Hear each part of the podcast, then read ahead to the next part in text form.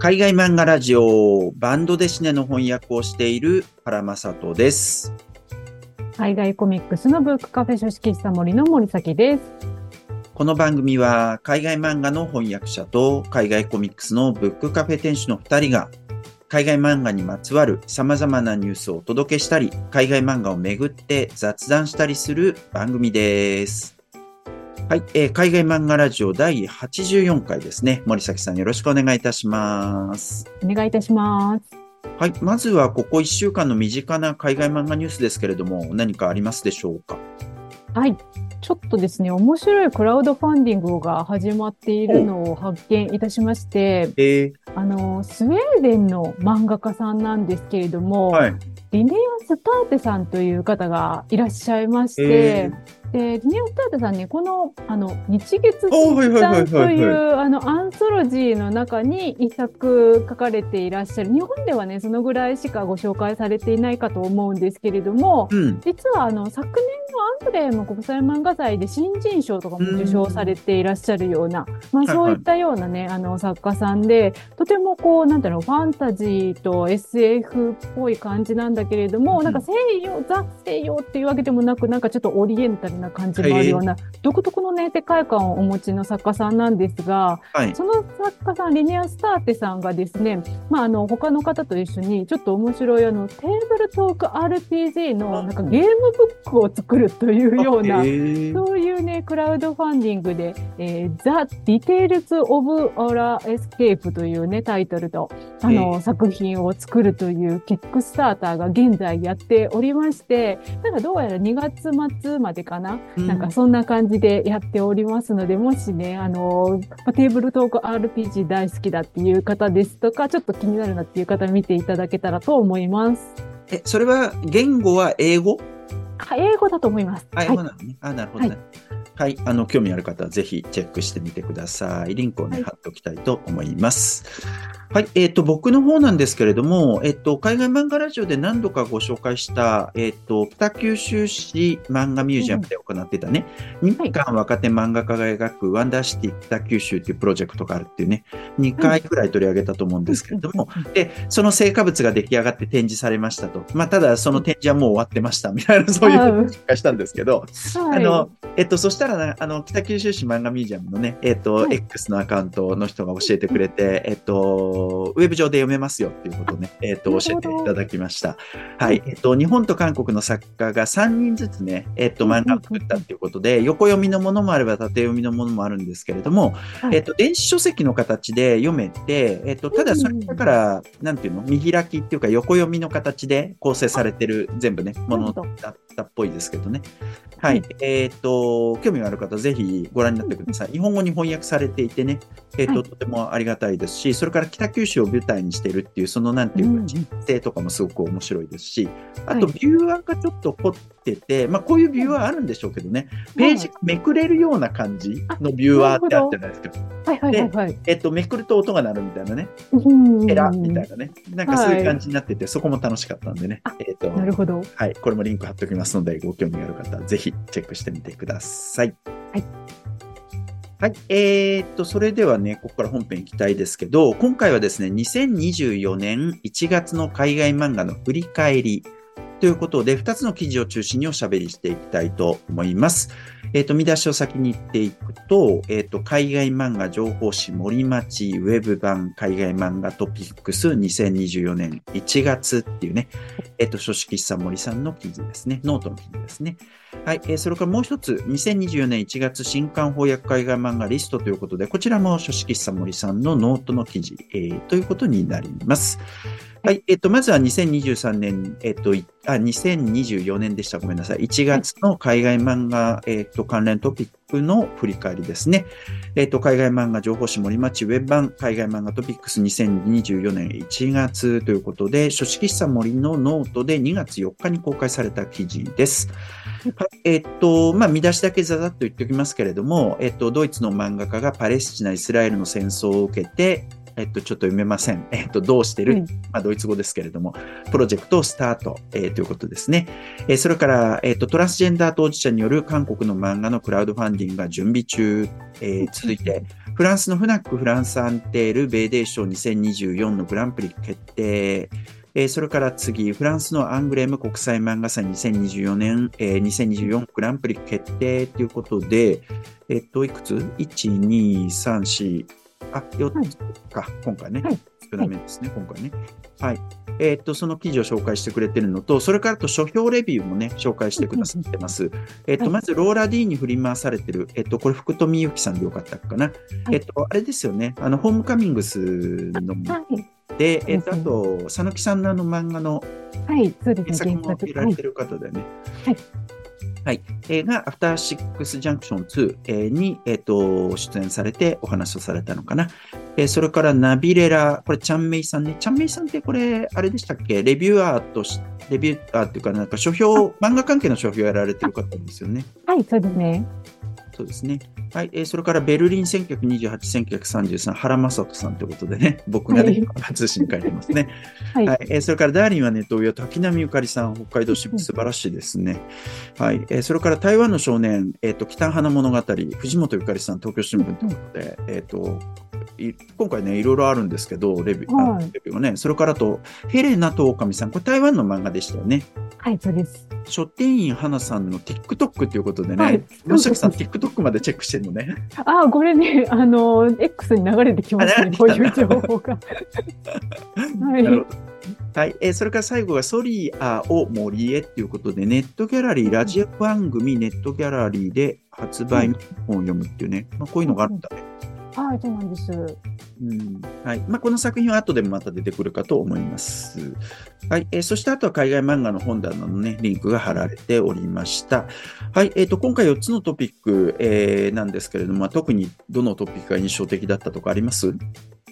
そうですね。まあまあ、今回そんなにトピック多くなくて、まあ、あの、はい。まあ、フランスのね、漫画賞がいろいろね、発表されました、みたいな感じなんですけれども、まあ、そっちよりもちょっとね、書評とかレビューの方がやっぱちょっと興味深いというか、まあ、これまで結構ね、なんかあの、新聞記事とか、まあそういうなんかこう、ね、ブログ的な感じで紹介しているものっていうのが中心だったんですけれども、まあ、今回ね、あの、まあ、ポッド、ポッドキャストっていうか、まあ、ラジオ的な、あの、音声のものであるだとか、まあ、TikTok であるだとか、そういうその文字ベースではない、あの、こうね、聞いて、聞いて楽しむというか、そういうような、あの、もので、こう、海外漫画が取り上げられているっていうのが多かったので、それがやっぱりちょっと興味深いというか、うんうん、そしてやっぱ TikTok ね、ちょっと取り上げられてて、ちょっとびっくりしましたね。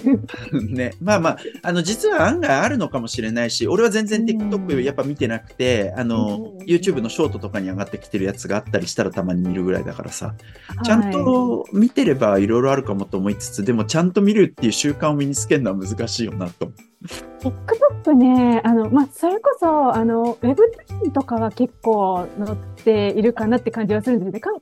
あの、まあ、その、海外漫画っていう意味合いで言うと。なるほど。そう。あと、なんか私全然知らないランフレンっていう漫画がすごい 話題になってるけれども、なんか、それは私もちょっとよくわかんない感じですね。それ何、ま、漫画？はい、海外の漫画でランフレンっていう漫画が、あ、まあ、なんかそれランフレンってなんかこう略称みたいなんですけれども、なんか、なんかちょっと話題になってるっぽいです。翻訳されてんの？されてない？の？あ、されてないじゃないのかな？わかんない。ちょっと結構インティーっぽい感じの漫画だと思いますね。まあ、はい、そういうのがね、なんかこう注目されて、バイラルしてね、広がって可能性があるのが、はい、YouTube とか TikTok とか X とかの可能性なんでね。はい。あ素晴らしいですね。はい、そうですね。はい、なるほどね、なるほどね。そしてやっぱダーリンは、ダーリンはネトウヨ滝波ゆかりさんがあのレビューしてるとか、これ素晴らしい組み合わせですね。そうですね。こういうのは本当にいいと思います。はい。はい、了解です。はい、えっ、ー、と、今回ね、まあ、4つの、えっ、ー、と、記事を上げてくださってますけれども、この海外漫画ラジオでは、えっ、ー、と、やっぱりいろんな、あの記事を、記事トピックを 1, か1月に取り上げてきました。はい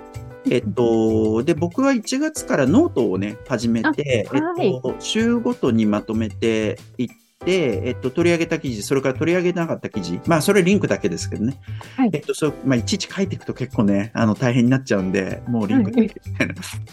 ですけど、そういうふうにやってますんで、興味がある方ね、えっ、と、ぜひご覧に行ってください。で、えっ、と、森崎さんが今回取り上げてないトピックだと、えっ、と、この2024年っていう、まあ、新しい1年が始まったっていうことでね、えっ、と、やっぱ昨、えー、2023年を振り返る記事が結構目立ったなっていう感じでした。えっと、で、例えば、第73回で、海外漫画ラジオのってことですけどね、第73回で、はい、えっと、アメリカのポップバースが選ぶ2023年のベストコミックみたいなのも紹介したし、えそれから75回ではフランスのアクチュアベデーっていうサイト、えによる2023年のバンドデシネ会の振り返りとかね。あとは、第76回ではドイツのウェブサイトが選ぶ2023年のベストコミックとかもやったね。はい。あと、まあ、1月じゃなくて2月に取り上げたニュースですけれども、第83回では2023年のバンドデシネベスト10とかね、そういったものもご紹介しました。で、今回ちょっと拾いきれてないんですけど、やっぱこういう年度ごとの振り返りって多分他の国でもやってると思うんですよね。イギリスとかスペインとかさ、イタリアとか、そうですね、台湾とか。確かに確かに。だそういうの拾えるようになったらいいなって思ってて、ちょっとだからもう来年とかの目標になりますけどね、これね。なかなか他のね、言語ね、大変ですよね、引っ張ってくるのが。で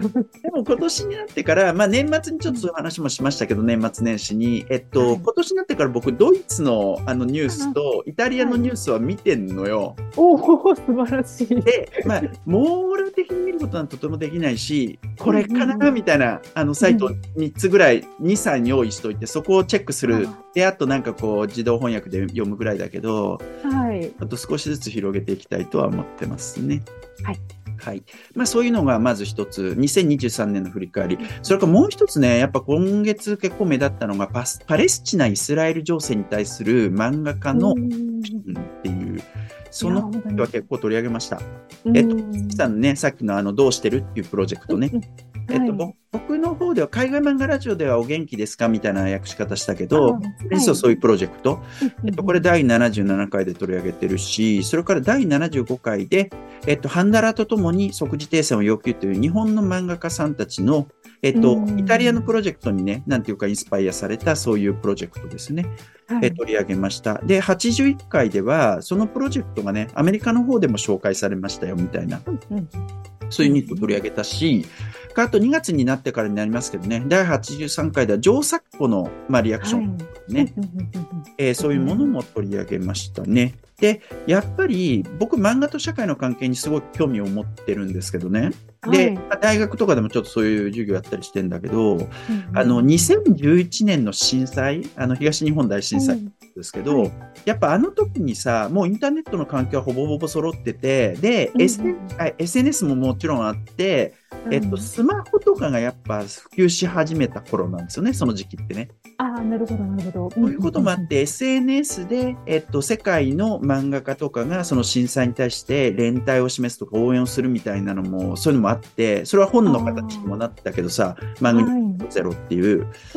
まあそういうのもあったし、それからと新型コロナなんかでもやっぱそういうのって世界中であったと思うんですよね。日本でももちろんあったしね。本当にそうですね。うんうんうんうん。うん。で、やっぱ今のこのパレスチナとイスラエルのこととかまさにそういうような流れの中にあるなと。で、漫画家、そういったなんかこう、社会への参加みたいなのを示すのって別にも大昔からありますけど、やっぱ SNS があるから、SNS っていうかね、なんかこうスマホがあって、インターネット環境があって SNS があるっていうことで、えっと、より広まるみたいなところはすごく感じるところですよね。いやー、本当にそうですね。うん、いやなんか、やっぱ興味深いですよね。こういうので、こう、ちょっと意思表示がね、どんどんどんどんできていくっていうような。ね、うん、まあそこでね、すごい議論になっちゃうみたいなこともあったりするし、まあ大変ですけどね、はい、SNS はね。まあそうですね、ちょっとね、使いようによってもなんですけれども、こういうやっぱりいい、いい活動というか、うん、っていうのはね、こうどんどんどんどん広まっていってほしいと思いますよね。はい、本当そうですね。はい。えっ、と、続いて2024年1月に刊行された翻訳海外漫画、えーについての話題ですね。えっ、と、2024年1月新刊翻訳海外漫画リストっていう、えっ、と、記事が、えー書肆喫茶moriさんのノートで2月6日に公開されておりますね。はいえっ、と、詳細がね、あの、書かれておりますので、ぜひ、えっ、と、リンク、えー先を見ていただきたいんですけれども、えっ、と、トータルとしては38作品、ちょっと控えめかなっていう印象ですけど、ここしばらくの見てると、そうですね。ね、うんアメリカが全部で4作品。で、これ、内訳はマーベルが3で、その他が1。えーそれからアジアがやっぱり多くて34なんですけどうん、ベトナム1うん、僕33ですからね。はい、そうですね。はい。で、まあ、あのーちょっと少なめな印象ですけど、よく言われるのは、書店業界だと2月と8月がね、売り上げが下がるっていうか、だから出版も少ないみたいなことはよく言われるんだけど、はい。1月でしたね。ちょっとどういうことかよくわからないですけど、僕にも。そうですね。結構なんかやっぱ年末にドドドドっといろんなね作品が出てっていう感じで、まあ、1月はやっぱおお休みとかもあるせいもあるかもしれないんですけれども、ちょっと少なめって感じですね。なるほどね。そうかそうか。まあ逆にだからそれが休みがあるから売り上げが上がるみたいな話もあるかとは思うんだけど、まあなかなかねうんよくわからないところで。はい。えーで、アメコミはマーベル、いわゆるスーパーヒーローもののアメコミはマーベルだけ。で、DC がなくって、えっと、その他がまあ1点だけっていうことですね。はい。で、バンドデシネをはじめとするヨーロッパ勢はゼロっていうことでね、ちょっと寂しいですね。はい。はい。で、韓国作品は33っていうことになります。はい。注目作品とかなんかありますか、今回は。いや、やっぱりね、これですよ。これベベトナムの漫画ですね。の話が出た。それ、はい絵本じゃないんだ。これね、あの、まあ、絵本というタイプでだ出されてると思います。あの、手付出版さんっていう、これまで絵本をね、出されているところが、あの、出されてるんですけれども、でもね、ページ数結構あるんですよね、これね。あそう何ページかわかんないです。結構、あの、まあ、ボリュームがある。結構読み物として、えあの、しっかりした作品で、で、まあ、これね、カーネギー賞画家賞受賞のグラフィックノベルっていうような感じで、あの、なってますけれども、えー私これき、ね、知ったのは、アイズナ賞もノミネートされてたと思うんですよね。そうなんだ。へーなんか2年、2年ぐらい前かな、の、まあ、子供向けのものとして、あの、ノミネートされていて、で、これね、あの、まあ、ベトナムの漫画っていうのがそもそもすごい、あの、珍しいというか、ね、っていうのもあるんですけれどもね、絵もね、めちゃくちゃね、すごいいいんですよね。めっちゃ美しい。まあ、横長の作品なんですけれどもね。カラーでね。はい、でそうなんですよ。何？コマを割ってあるの？それ？コマ。コマ、コマはね、あの、割ってあります。ちゃんと、あの、漫画です。漫画ページもありますね、ちょっと。うん。うんどこがいいかな。まあなんか、あの、まあ絵本にも近いですけれどもね、まあ一応漫画みたいな感じでコマも割ってあるんですけれども、なんかね、内容が、あのーまあ、ベトナムの環境保護のあの活動をされてらっしゃる、えーチャン・グエンさんという方がね、あのーシナリオを書かれていらっしゃって、で、その、あの、チャン・グエンさんの、まあ、経験をもとににしたお話になっていて、で、保護したマレーグラ、マレーグマの、このソリアっていうのがね、そのマレーグマの名前なんですけれども、まあ、赤ちゃんの時に保護して、そのマレーグマのソリアを森に戻すまでの物語が描かれているんですけれども、あの、その、まあ、熊の生態であるだとか、うん。まあ、あの、ベトナムにはなんか、あの、どんなクマがいるかとか、世界にはどんなクマがいるみたいな話とかが書かれている、まあ、ちょっとクマのね、なんか図鑑っぽい感じのところとかもあったりだとか、はい。あと、そのベトナムの、まあ、環境破壊とか森林破壊っていうのが、まあ、いろいろ進んでいて、それには、まあ、どういったものがあるのかっていうようなことだとかっていうのが、まあ、描かれつつ、まあ、でも、あの、中心にはこのマレーグマとのね、あの、心の交流というか、うん。主人公の女の子とのね、心の交流みたいなものが描かれつつ、で、あの、すごく美しい作品なんですけれども、あのな、な、あの、この女の子がね、まあちっちゃい女の子なんですけれども、一番最初に、うん。その、えっ、と、まあなんでこの環境保護を目指したのかみたいなところで、うん。えっ、と、熊工場を見る、見てしまうっていうところがあって、その、熊の、斑獣熊、熊の井というやつかな？の、漢方薬の。はいはいはい。あれを、あれってなんか結構、熊をなんかもう、あの、こう、拘束して、なんかもうな何十年もその、なんか単純を絞るのに、あへの、なんか結構ひどいことをするらしいんですけれども、まあ、それを見てしまった、あの、女の子が、あの、なんかこう、自分もそれをなんかやりたいっていうことで、こう、環境保護の、あの、活動をしたいって言わ言うんだけれども、まあ、こういうね、フリーベア、えっ、と、あフリーザベアっていう活動があるらしいんですけれどもね。ね、でもなんかその女の子だし、そんなのは無理だわみたいなことを言われたり、女の子だったらもうそんなこと勉強なんかしなくてもいいのよみたいなね、そういうような話とかも出てきたりとかね、なんかもう結構いろんな読みご、あの、読みどころのある、えー作品でございました。なるほど、なるほど。まあ、はいだからその観光、環境保護っていうのは作品のタイトルからでも想像はつくけれども、ちょっとフェミニズム的な、なんかそういう、なんかこう作品と並べてもいい作品っていうことなのね。あ、そうです。まあまあ、それはちょっと本体ではないけれども、やっぱそういうところもちょこっと出てきたりみたいなね。なるほど、ね。あこうこういうね、まあ、おね夢を語ったらなんかそれを反対されてみたいな話とかね、うん。ね、そういうのも出てくるみたいなのが、あの、いろいろね、あの、興味深い作品ですね。なるほどね。わかりました。他にもあったりします？とりあえずはまあそんなところ。そうですね。今月はそんな感じですかね。まあ、スーパーストリングの3巻とかも出ましたけれどもね。あ、なるほどね。3巻まで来たんだね。はい、3そうか巻まで来ましたね。俺が気になったのはさ、スパイダーマンキャラクター辞典っていう、これまあコミックスそのものではなくて、コミックのなんていうかね、うんその特本的なものだと思うんだけど、それが出てて、今までいろんなキャラクター辞典みたいに出ててね、DC とかさ、マーベルとか、うんそういうすごく大きいところから、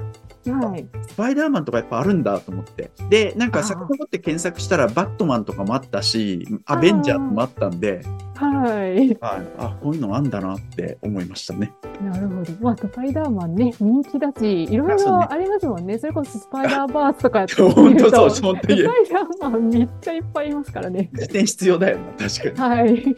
はい。という感じですかね。はい。はい、えーということで、今回の海外漫画ラジオはこれで終わりです。海外漫画ラジオは毎週火曜日と木曜日12時の配信です。僕らはもう一つ、海外漫画の本棚というある一つの海外漫画を取り上げ、その作品についていろいろおしゃべりするポッドキャストもやっていまして、そちらは毎週金曜日の夕方、番外編があるときは日曜日の朝更新です。よかったらそちらもぜひチェックしてみてください。それではまた次回お会いいたしましょう。ありがとうございます。